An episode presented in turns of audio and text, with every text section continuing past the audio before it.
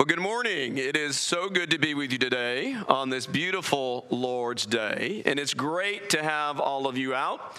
We have several visitors with us, and we are so delighted to have you. And we encourage you to come back as often as you can. And if you're from the area, we want to encourage you to come back and worship with us and study God's Word with us and grow with us. This evening, Lord willing, we will meet again for Assembly of Worship at 6 p.m. And so we invite you to come back and have fellowship in that endeavor as well. The one possessing all authority built his church. And that is Jesus Christ built his assembly. He built his called out group of followers, and he alone is head and he alone is the cornerstone. And we have been looking at some lessons on the subject of who Jesus is and the authority he has, and how that is the authority that we are called to submit to. And this Christ built church, that Christ built church is the body of Christ. It is also the temple of God as well as the household or the family of God. We talked a little bit about those descriptions recently. And these descriptions of the Lord's gathering of saved believers are not simply names that are put out here on a sign to advertise this location. That's not what these words are all about. They are godly ideals, ideals that basically are to be upheld. They're ideals that are to be lived by the congregate of all of those people who have been added by the Lord to the fellowship of Jesus Christ. And so these concepts of body and temple and family, yes, they depict the uniqueness of being part of the Lord's church of being part of the Lord's family, but also it depicts the nature of the work of the church and the nature of the function of Christ's body. And we're going to focus on that this morning to look at the idea of when you when you examine the New Testament, you see the authority of Christ, you see the pattern of the church that he built. You know, what are we to be doing as his people? But I want to begin with three verses that we're going to come back to and, and make some points related to the things brought out in these texts.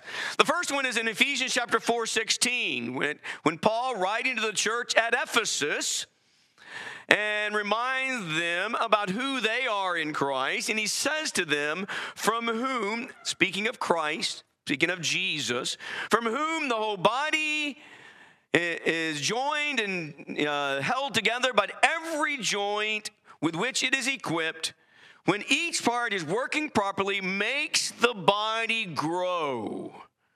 We're going to come back to that thought the idea of growth. But here you've got Jesus speaking through the Spirit, through Paul to Christians, reminding them who they are in Christ and how they are a body that is to be growing so that it builds itself up in love. Over in 1 Timothy chapter 3, 15, Paul is writing to Timothy evangelist. He's giving instruction about proclaiming the word to, to the lost as well as to the saved. And he tells him that in his teaching, you know, he is to teach others about the household of God. And so, so he said, I'm writing so you may know how one ought to behave in the household of God, which is the church of the living God, the pillar and buttress of the truth. And we're going to come back to that thought as well. We're going to look at the idea of growth and we're going to look at the idea of being a buttress. But thirdly, in 1 Peter chapter 2, 9, he says, You are a chosen race, a royal priesthood, a holy nation, a people for his own possession, that you may proclaim the excellencies of him who called you out of darkness into his marvelous light. So, we're going to talk about this idea of growth, buttress, and proclamation.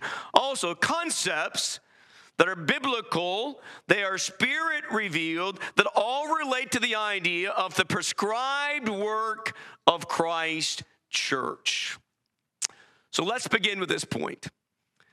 Christ's assembly of his disciples, Christ's assembly of Christians, and that's what the church is, is to be a gathering of true worshipers. As the people of God, we are to be a gathering of true worshipers. Now, all worshipers of God are not true worshipers, and I'm not the one who decides that. But all worship of God do not please God. Why? Because some worshipers of God offer unacceptable worship. They offer unacceptable sacrifices. In John 4, you know, very briefly, we're going to mention this as we move into our lesson. But John 4, Jesus is teaching the woman at the well. And the subject of worship came up. She brings up the question of worship. And so Jesus addresses that question. And Jesus makes the point of saying that God desires true worshipers. And God is spirit, and those that worship him must worship in spirit and truth. But the point is, God is seeking true worshipers, which implies there can be untrue worshipers. There can be worshipers who are not true worshipers. Or over in 1 Peter chapter 2 verse 5 where it talks about how we are to offer up acceptable sacrifices. So our head Jesus Christ through his chosen messengers has stated that worship must be acceptable. Worship must be in spirit and truth.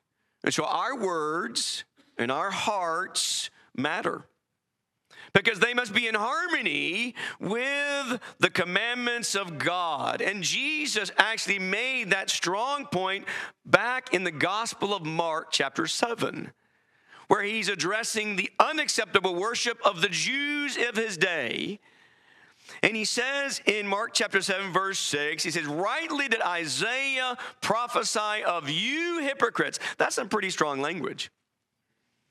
He is talking to believers of God. He's talking about worshipers of God. He says, Isaiah, my prophet of long ago, prophesied correctly about you hypocrites because this people honors me with their lips, but their heart is far away from me. In vain do they worship me, teaching as doctrines the precepts of men. Neglecting the commandment of God, you hold to the tradition of men. And so it is possible to be a so called worshiper of God and not be pleasing to God. To offer worship that is not acceptable because perhaps our heart is far from Him you know, we are neglecting God's commandments and we're holding to things that are not of God or from God. But when it comes to worship, the worship is all about God. The focus of worship is God. And that, you know, they say, well, that's obvious. Is it? Is it always obvious when you think about the way people worship? that worship is all about God, that worship is all about the genuine expressions of adoration and love toward God, that is, God the Father, God the Son, and God the Holy Spirit. That is clearly brought out, for example, in the throne scene, the visions of the throne scene over in the last book in the New Testament, where you have the heavenly host clearly, emphatically showing us where our focus of worship must be. It must be on God. And so in Revelation chapter 4, verse 11, the 11th, 11th, verse of the fourth chapter of Revelation, last book of your New Testament, he says, Worthy are you. Here's this heavenly gathering. You got the angels, you got the 24 elders, you got the, uh, the living creatures that surround the throne, you got all these heavenly beings, and this is what they're doing. Worthy are you our Lord and our God, to receive glory and honor and power. For you created all things, because of your will it existed and were created. You are our focus, is what they're saying. And you're worthy of it because of who you are and because of what you've done. Similar words are then repeated in the fifth chapter when you bring into this vision of the throne scene the Lamb of God, who is Jesus Christ. And so in the in verse 13 of the 5th chapter, you still have all of those heavenly beings saying, to him who sits on the throne and to the Lamb be blessing and honor and glory and dominion forever and ever. And they kept on worshiping. The focus of worship. And our worship must be on God. Now, worship is beneficial to us. We receive benefit when we come together and we worship God. But worship is not about us. Worship is about God. It's about God has called us and God has commanded us to worship Him. It's not about pleasing David Bunting. It's not about pleasing any of us for that matter. It's all about pleasing God. It's all about what has God said about worship? What does God want from us? What does God like about worship that we give to him? So what does God like? It's not about what I like. It's not about what you like. It's all about God. For he created. And we are because of him. And we are we are redeemed and have hope because of him. So worship is all about God. And so therefore Christ's assembly, Christ's church is to be this gathering of saints, this gathering of, of, of disciples who are true worshipers. And so we go back to our the passage referred to earlier in 1 Peter chapter 2 verse 9, where he says, "We are called as his people to proclaim the excellencies of him who's called us out of darkness into his marvelous light." We are to proclaim God's excellency. Some versions may say praises. This is an interesting word because elsewhere this word you know, is translated virtue. Something we talked about the Christian virtues in Second Peter chapter 1. And you find that same word in that context to talk about the character of Christians and the virtue that we are to be cultivating and growing and showing in our life. It's the same word here. We are to be we are to be proclaiming God's excellencies. We are to be proclaiming God's virtues.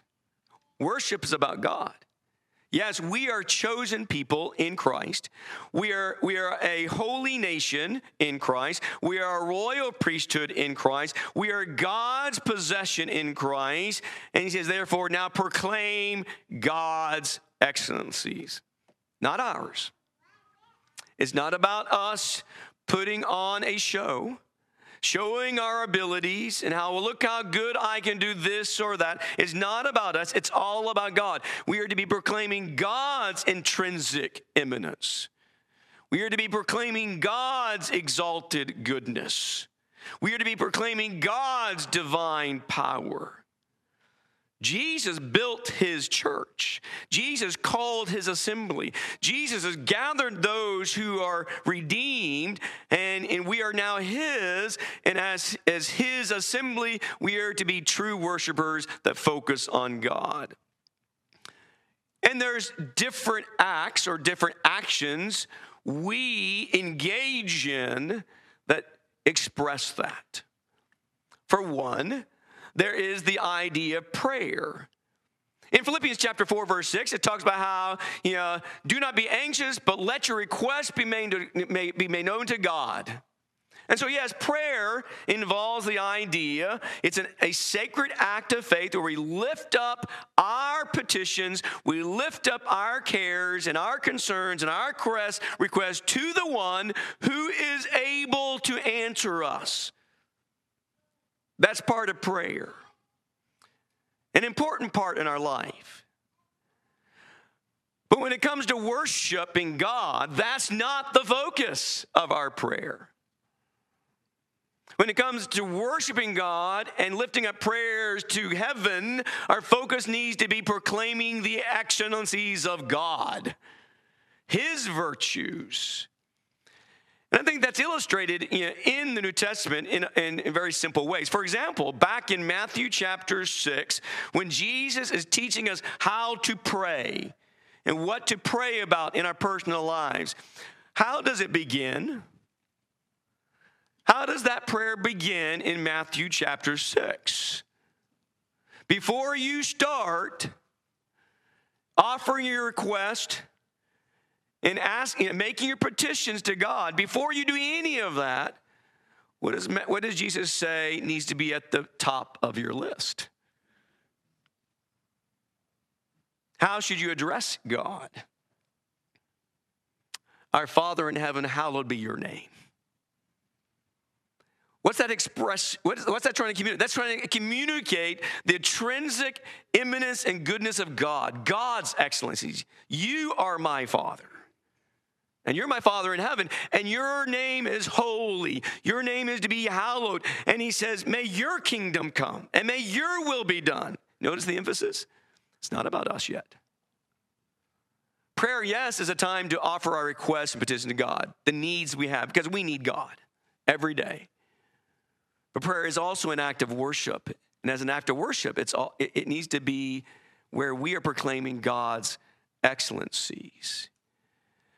In 1 Thessalonians chapter 5, verse 16 to 18, you got some very simple exhortations, you know, instructions to the church at Thessalonica. And he says, Rejoice in the Lord always. Rejoice in the Lord. Pray without ceasing and give thanks to your God and Father in heaven in the name Lord Jesus Christ. Rejoice in the Lord. Pray to God with thanksgiving. To me, one of the you know, simple examples that illustrate that is found in 1 Timothy chapter 5, where you got just a beautiful exposition of praise of Jesus Christ. It's, it's just beautiful. And we don't think about this particular, these couple of verses know, too often, probably. It's near the end of that first letter. We think about some of the other things that Paul writes about that are also equally and vitally important. But in 1 Timothy chapter 6, you have the Apostle Paul saying this to Timothy. In verse 13, he says, I charge you in the presence of God and of Jesus Christ. Verse 14, keep the commandment without stain you know, and then in verse 15, notice what he says about Jesus Christ. He says, He who is the blessed and only sovereign, the King of kings and Lord of lords, who alone possesses immortality and dwells in unapproachable light, whom no man has seen or can see, to him be honor and eternal dominion. Amen. That's praise, is it not? And that's definitely giving excellencies. We're proclaiming the excellencies of the one who is our King and our Lord and who dwells in, in, in, unapproachable light and is immortal. But prayer is not the only means of worship. There is also, you know, the command to sing. Over in Ephesians chapter 5, verse 19 and 20, Paul again to the Ephesian brethren uh, of long ago instructs them to lift up their voices in praise to God through song. Through song, we are told to do this. In verse 19 and 20, speak to another in psalms and hymns, spiritual song, singing, make melody with your heart to the Lord, always giving thanks for all things in the name of Lord Jesus Christ, to God, even the Father. There's a benefit in singing you know, to each other. There's encouragement, there's admonishment that goes on as well. But the command is that we are to sing and make, our, make melody with our heart to the Lord. And, we and the Lord specifies what kind of songs are we to sing. And when we sing, you know, we're to sing with our heart. It's not with musical instruments. And this kind of singing is a sacrifice of your lips. We to offer the sacrifice of our lips. And praise and song is one way they do that. We are to be true worshipers of God because we are the assembly, we are the temple of God, and we need to be doing that. Thirdly, as an example of worship, is the Lord's Supper. It is a memorial that proclaims the death of Jesus Christ, designated by the Lord Himself to proclaim the death of Jesus Christ. Jesus chose the specific emblems to be used. Jesus, the one who chose the unleavened bread and the fruit of the vine.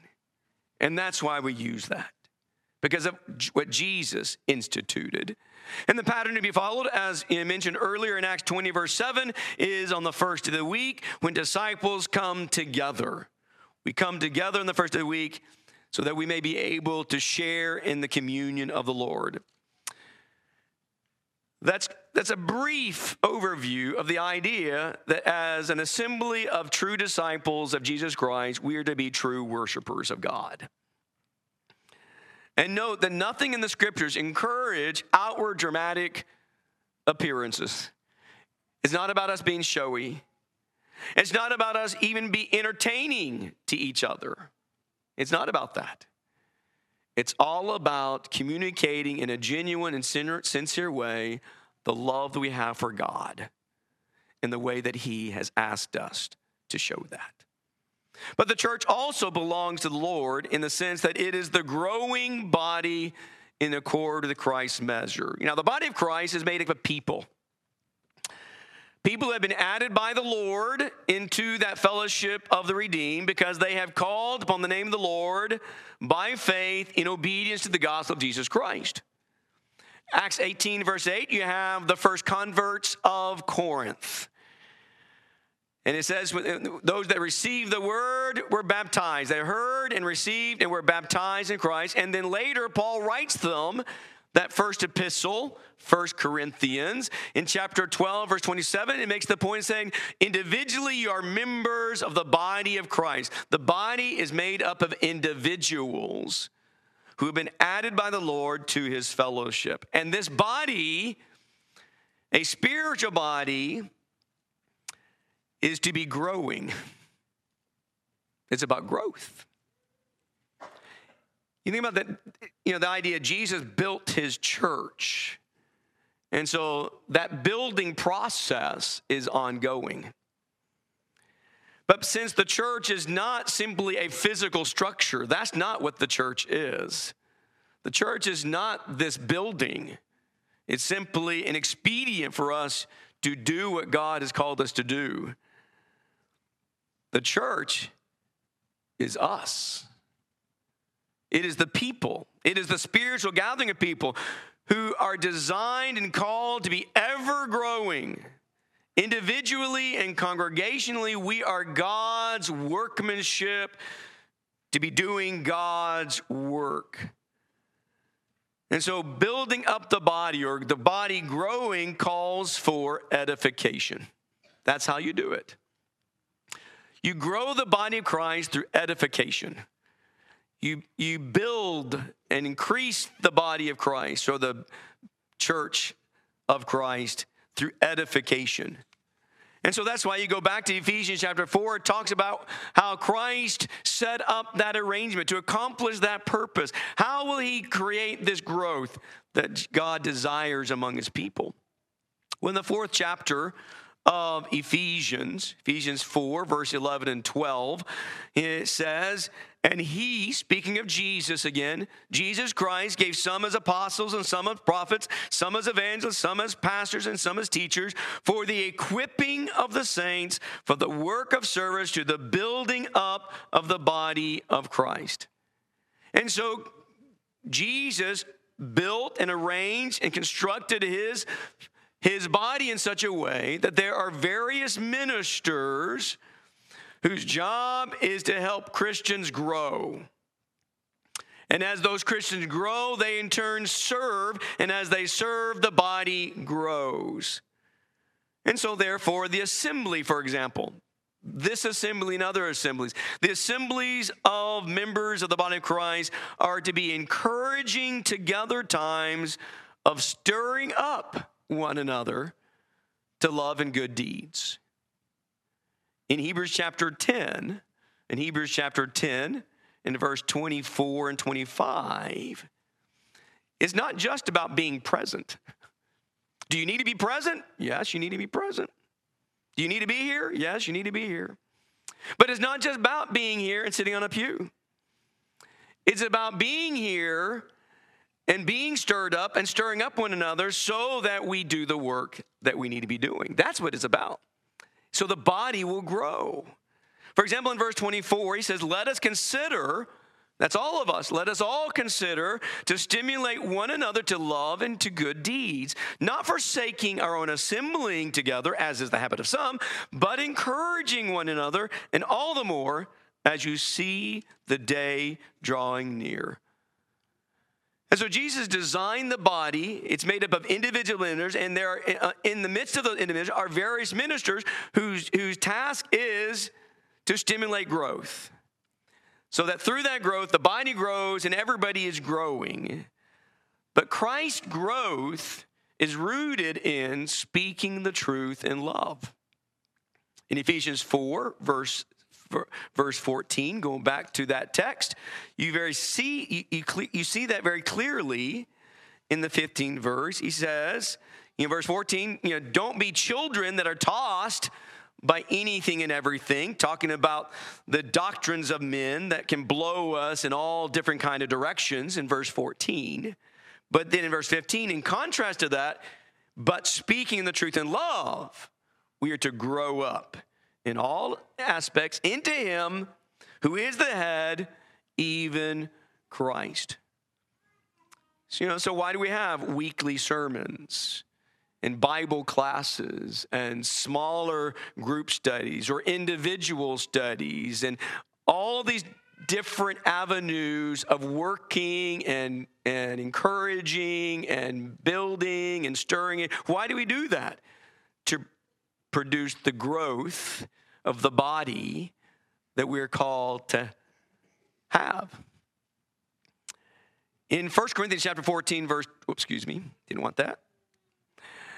It says, seek to abound for the edification for the, of the church. That needs to be. Edification is all about building up.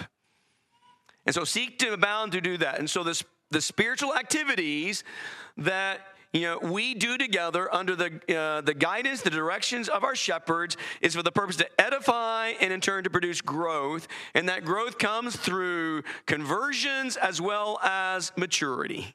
Both kinds of growth needs to be happening.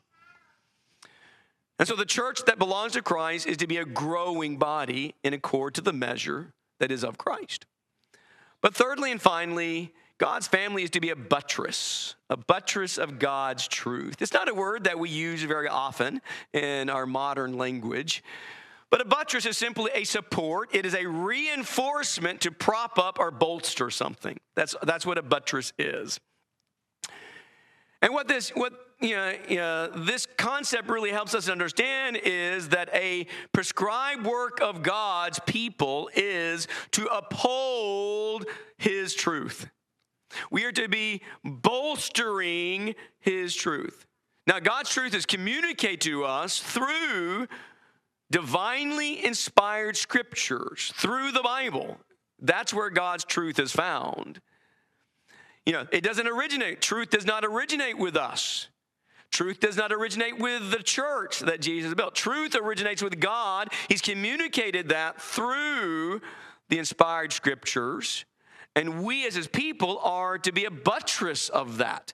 We're to be upholding, reinforcing, holding it up properly. And how do we do that? We do that by godly teaching and godly practices.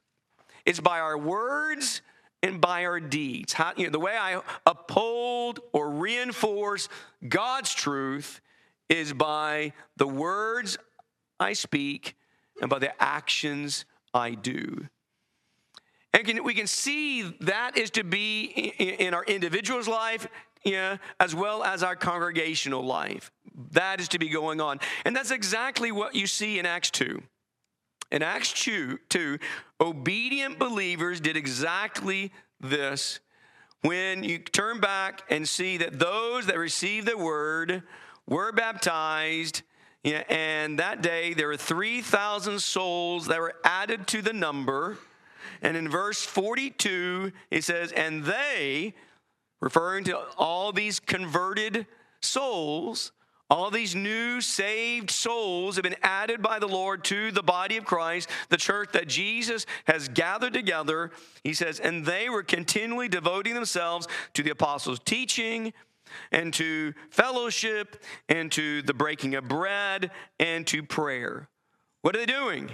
Through their words and through their actions, through godly teaching and godly practice, they are bolstering God's truth.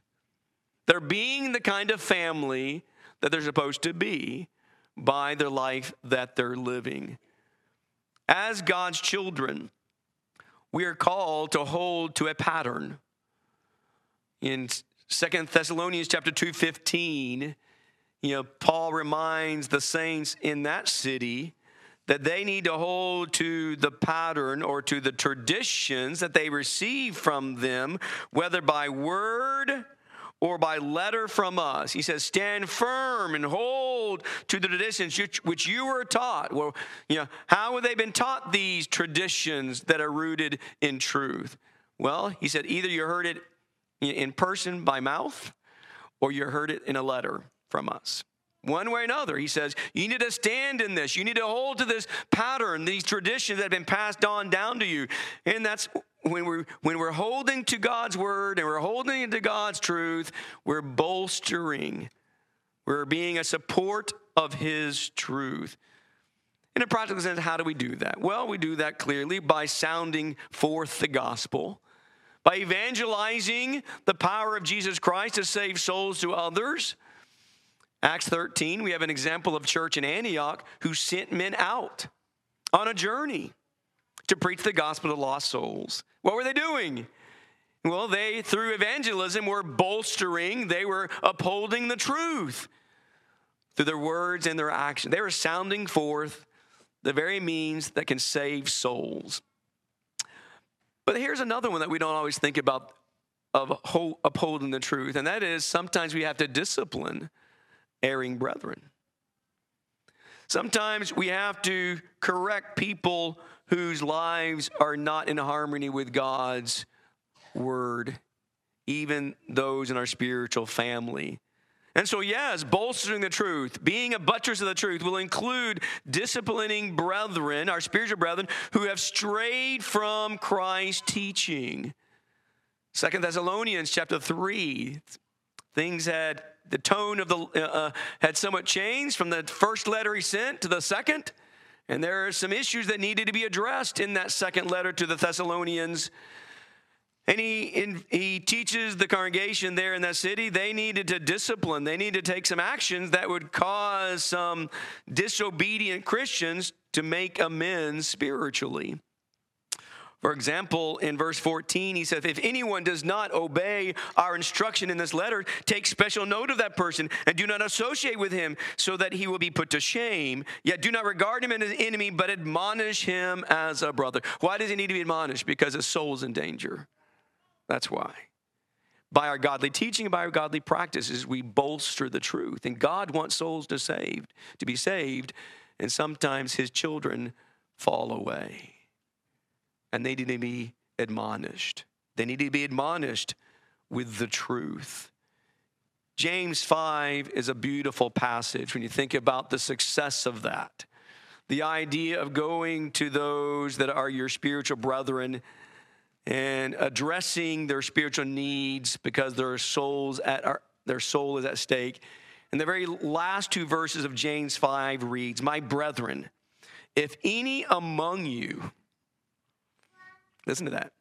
If any among you strays from the truth,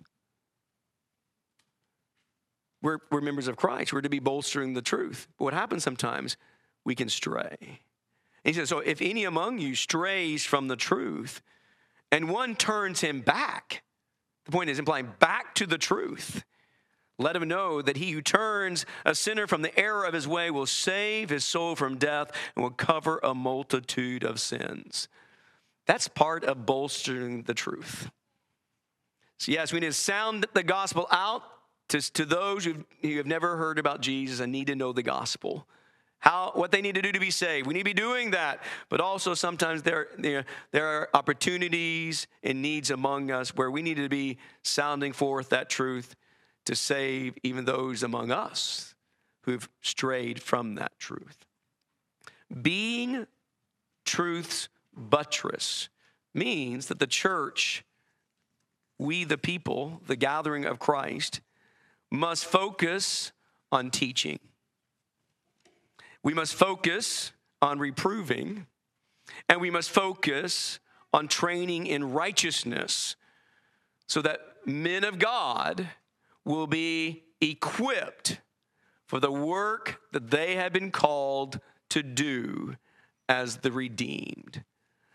The work of our Lord's church is not a social gospel of supplying everybody's physical needs. That, that's not what the primary work of the church is. And there's a place for benevolence, you know, and we'll talk about that later. But the primary work of the church, the church that belongs to God, the church that belongs to Jesus Christ, the one that He built, and the one that He directs, and the one He governs, and the one He will save, you know, well, that one is a, is a people who endeavor to worship reverently as he commanded, not what pleases us. But also, is it a people who seek to edify, to build, so that the spiritual growth in Christ is taking place? You know, souls are being added and souls are growing. So we need to be busy edifying in the way that Jesus has called us to edify. But also, we need to always remember to adhere constantly to the revealed truth of God, both in word and in deed. And the truth is, if you have not called upon the name of the Lord in obedience to the gospel of Jesus Christ, you're outside of Christ, still in your sins, and lost.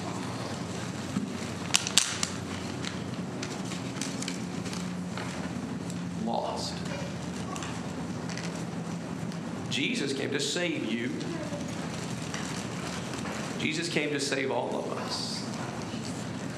And it's such a blessing to put on Christ in the manner that He has instructed us to do so. And know by faith you're in Christ now, redeemed by the blood of Calvary's cross. Walking a new life in Jesus Christ. Being the kind of member of his church, of his body, of his assembly, of his temple, of his family that we're supposed to be. It is truly a blessing beyond comparison. But if you've not obeyed him, you've not called upon him in faith by being baptized into Jesus Christ, then you have not yet been added. Added to Him. And we want to encourage you to make that decision today, but you have to make that, not us. You have to have enough faith to confess Jesus to be the Christ, the Son of the living God, who died on Calvary's cross and arose on the third day. You got to believe that with all your heart. But if you do, you've not called upon Him, you're not called upon the authority of Jesus Christ. We want to encourage you to do that today. We're ready to help you. If you will repent of your sins, confess that faith, and be baptized.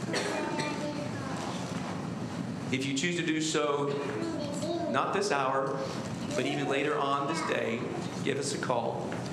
We will, we will assist you at any hour, day, or night so that you can be saved.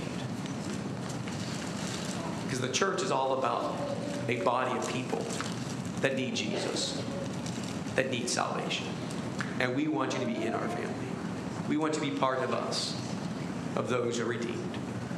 If you have done that, but there may be some sin in your life that you're aware of and that you need to change, you need to correct, and you've not made amends with your Heavenly Father and with your Lord and Savior Jesus Christ, if we can assist you in coming back to Him and being restored to a right relationship with your King and with your Savior. Whatever your spiritual need may be, please come forward, make your wishes known while we stand and sing the song that's been selected.